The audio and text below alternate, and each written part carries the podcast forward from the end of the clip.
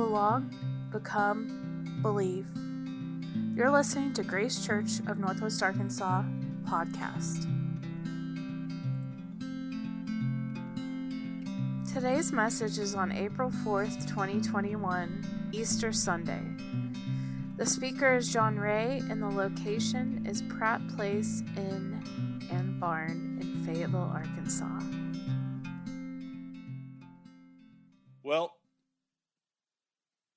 Ever there was a year we needed Easter, isn't it this one? This time last year, I preached that we actually needed two Easters the Easters that we celebrated last April 21st, and then the one that was to come. The one that would be the Easter when we were all able to meet back together unmasked and close. And we are still a little ways away from that. We are closer, but we are still waiting. But what are we waiting for? What are we truly waiting for this Easter? Are we waiting for things just to go back to normal? Or have we given up waiting at all and just accepted, hey, this is just the way things are and the way things are going to be? Well, resurrection or better, the practice of resurrection, says no to both. It refuses both nostalgia and fatalism. Practicing resurrection leads us into a new future framed and formed by a Holy Spirit filled imagination and the continuing encounter with Jesus.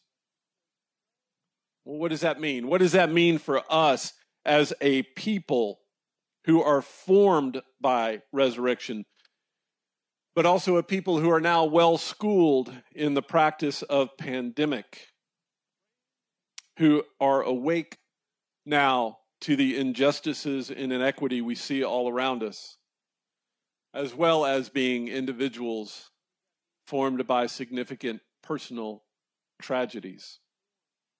What does resurrection mean for us?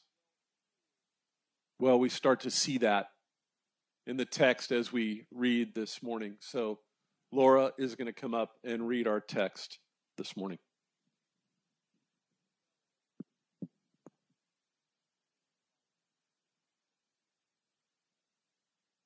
Now, very early on the first day of the week, while it was still dark, Mary Magdalene came to the tomb and saw that the stone had been moved away from the entrance. So she went running to Simon Peter and the other disciple whom Jesus loved and told them, They have taken the Lord from the tomb, and we don't know where they put him. Then Peter and the other disciple set out to go to the tomb. The two were running together, but the other disciple ran faster than Peter and reached the tomb first. He bent down and saw the strips of linen cloth laying there, but he did not go in. Then Simon Peter, who had been following him, arrived and went right into the tomb. He saw the strips of linen cloth lying there, and the face cloth which had been around Jesus' head, not lying with the strips of linen cloth, but rolled up in a place by itself. Then the other disciple, who had reached the tomb first, came in and saw and believed. For they did not yet understand the scripture that Jesus must rise from the dead. So the disciples went back to their homes, but Mary stood outside the tomb weeping. As she wept, she bent down and looked into the tomb. And she saw two angels in white sitting where Jesus' body had been lying, one at the head and one at the feet. They said to her, Woman, why are you weeping? Mary replied, They have taken my Lord away, and I do not know where they have put him. When she had said this, she turned around and saw Jesus standing there, but she did not know that it was Jesus. Jesus said to her, Woman, why are you weeping? Who are you looking for? Because she thought he was the gardener, she said to him, Sir, if you carried him away, tell me where you have put him, and I will take him. Jesus said to her, Mary. She turned and said in Aramaic, Rabboni, which means teacher.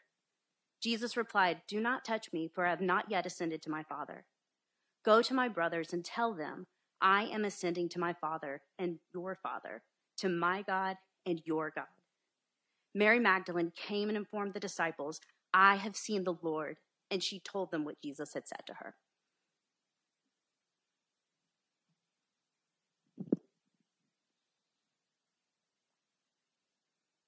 Friends, resurrection is not a one time event. Although, make no mistake, resurrection, the resurrection of Jesus isn't metaphor, but fact.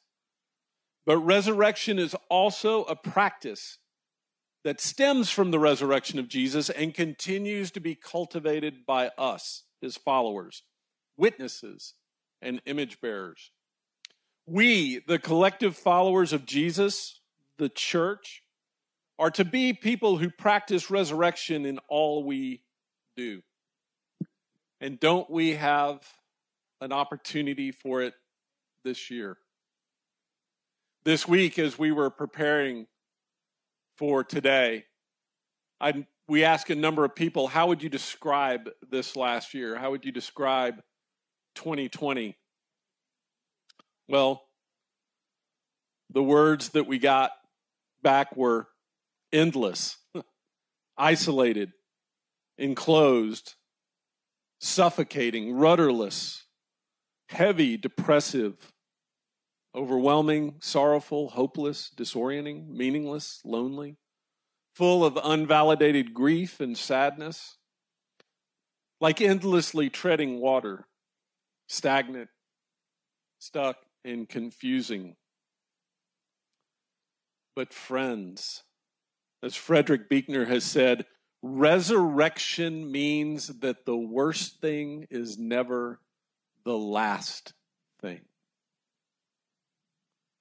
Is that we begin and continue to practice resurrection every day. We see that those things are not the final words. Those descriptions will not have the final say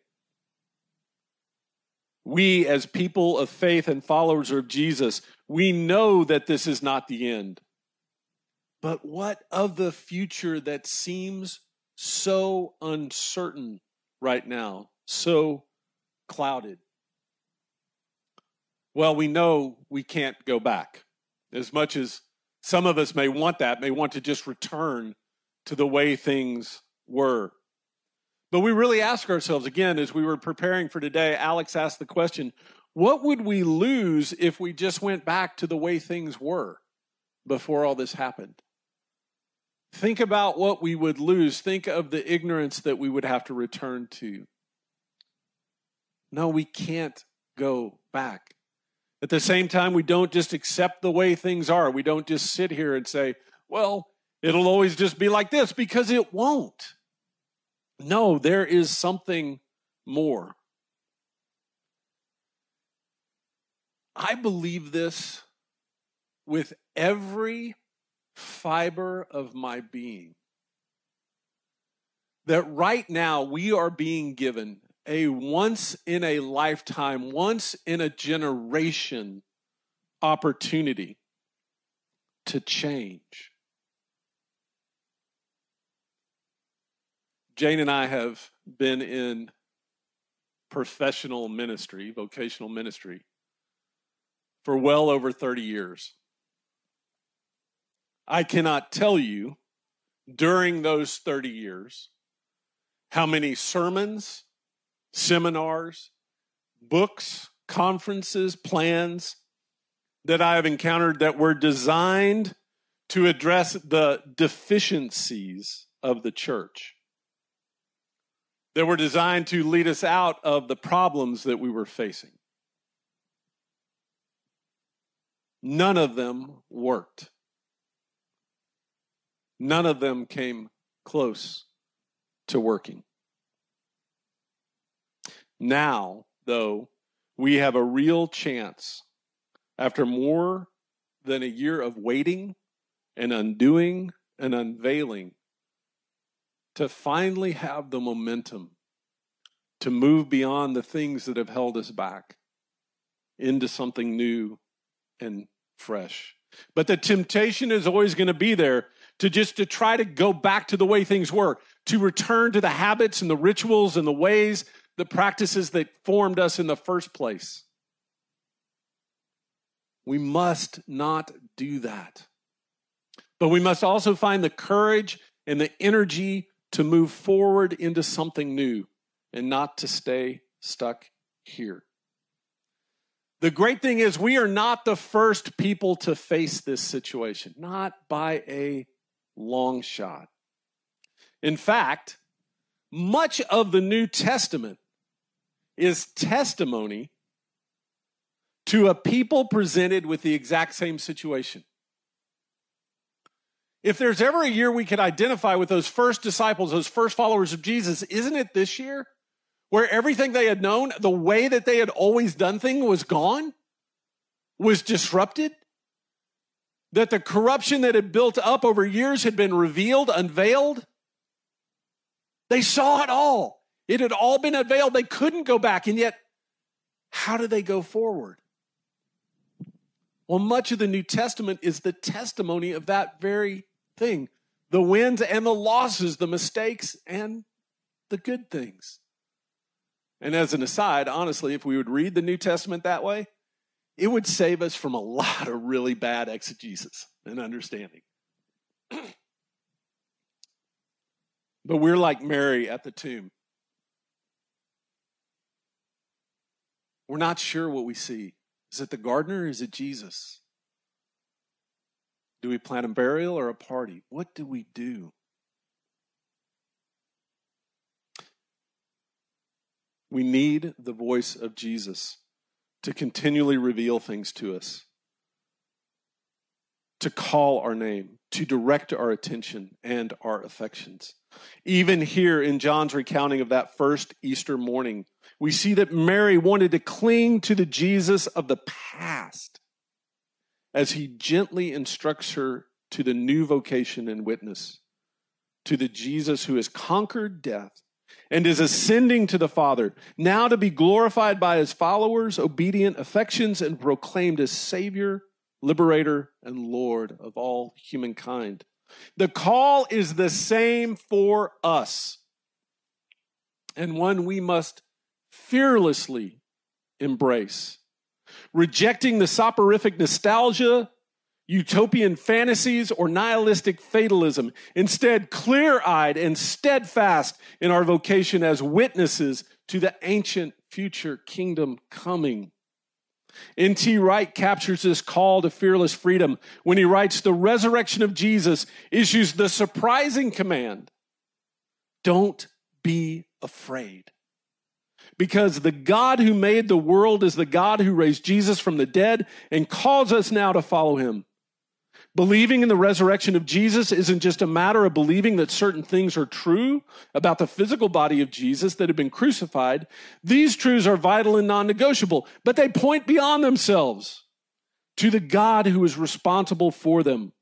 Believing in this good news means believing that it is going to be all right. And it is this belief, ultimately, that is incompatible with fear.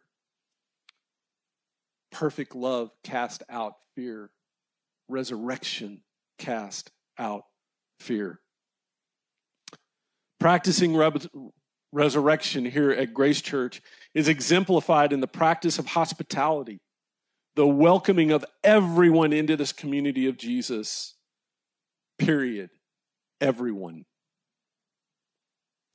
The work of becoming is based in this first fearless belonging. We find ourselves fit to the work of apprenticing to Jesus by the invitation of Jesus and the encouragement, example, and exhortation of others in the community of Jesus. We welcome and participate. This forms our confession we slowly, in fits and starts at times, yes, but in long stretches of doubt and sudden moments of revelation, we come to believe, truly believe, and embody what we confess. He is risen. And this changes everything, overcomes everything, and redeems everything. You know, I wonder how many times the disciples, how many times Mary herself had seen Jesus do the impossible. How many times has he, had he healed the incurable, escaped the inescapable, overcome the most impossible of odds? I mean, even just a short time before the crucifixion, he had raised a man from the dead. She had been witness to this. The disciples had been witness to this. But the cross was different. This may have seemed, obviously, truly, the end. The trial, the beatings, the cross, the spear in his side, nothing could be more certain than the fact that it was over, that Jesus was dead. All their hopes and dreams, the huge all in gamble that they made had crapped out. Nothing to do now but make sure that the body was properly buried packed up, head back home. What despair they must have carried. The women who had been seen and invited into this previous off limits world of being a follower of a rabbi, not as a servant or as a wife, but as a true disciple. They now faced having to return to the strictures of domestic servitude and the men called away from tax booths and fishing nets faced the demeaning and eviscerating task of having to start all over again, carrying the shame of being one of those who was foolish enough to follow. But then the resurrection. Then the impossible. Then the final enemy, death, is defeated. Nothing, I mean nothing, now stands in the way of the promises of God to, make, to be made real, to come to pass. Friends, people of Grace Church, this is the perfect time for all of us and each of us to once again commit ourselves to the practice of resurrection. There is nothing that stands in our way except our own clinging to some outdated imagination of the good old days or the darkened imagination that says things will never change. As we move ahead, many of us into a life we never would have imagined, we do so with hope. The resurrection of Jesus calls us, compels us to something utterly and astonishingly different. It calls us to double down on practicing resurrection, to freely and fearlessly lay down our own lives because we have been given new life in Jesus. It is the call to be born again, again. Today, by the power of the Spirit, and the promise of the gospel and the presence of the kingdom of the resurrected king. Hallelujah. He is risen. I'm going to ask Alex in the worship team and those serving communion to come back up. it's going to take practice, y'all. Meeting together again, being together again, moving forward. But we're not going to go back. We're not moving back and we're not going to stay the same, isolated and alone. We are going to come back together and we are going to move into this new future, this once in a generation chance to truly be reformed into the image of the living God. Thank you for listening to Grace Church of Northwest Arkansas podcast. You can find more about us online at gracechurchnwa.org. Grace and peace.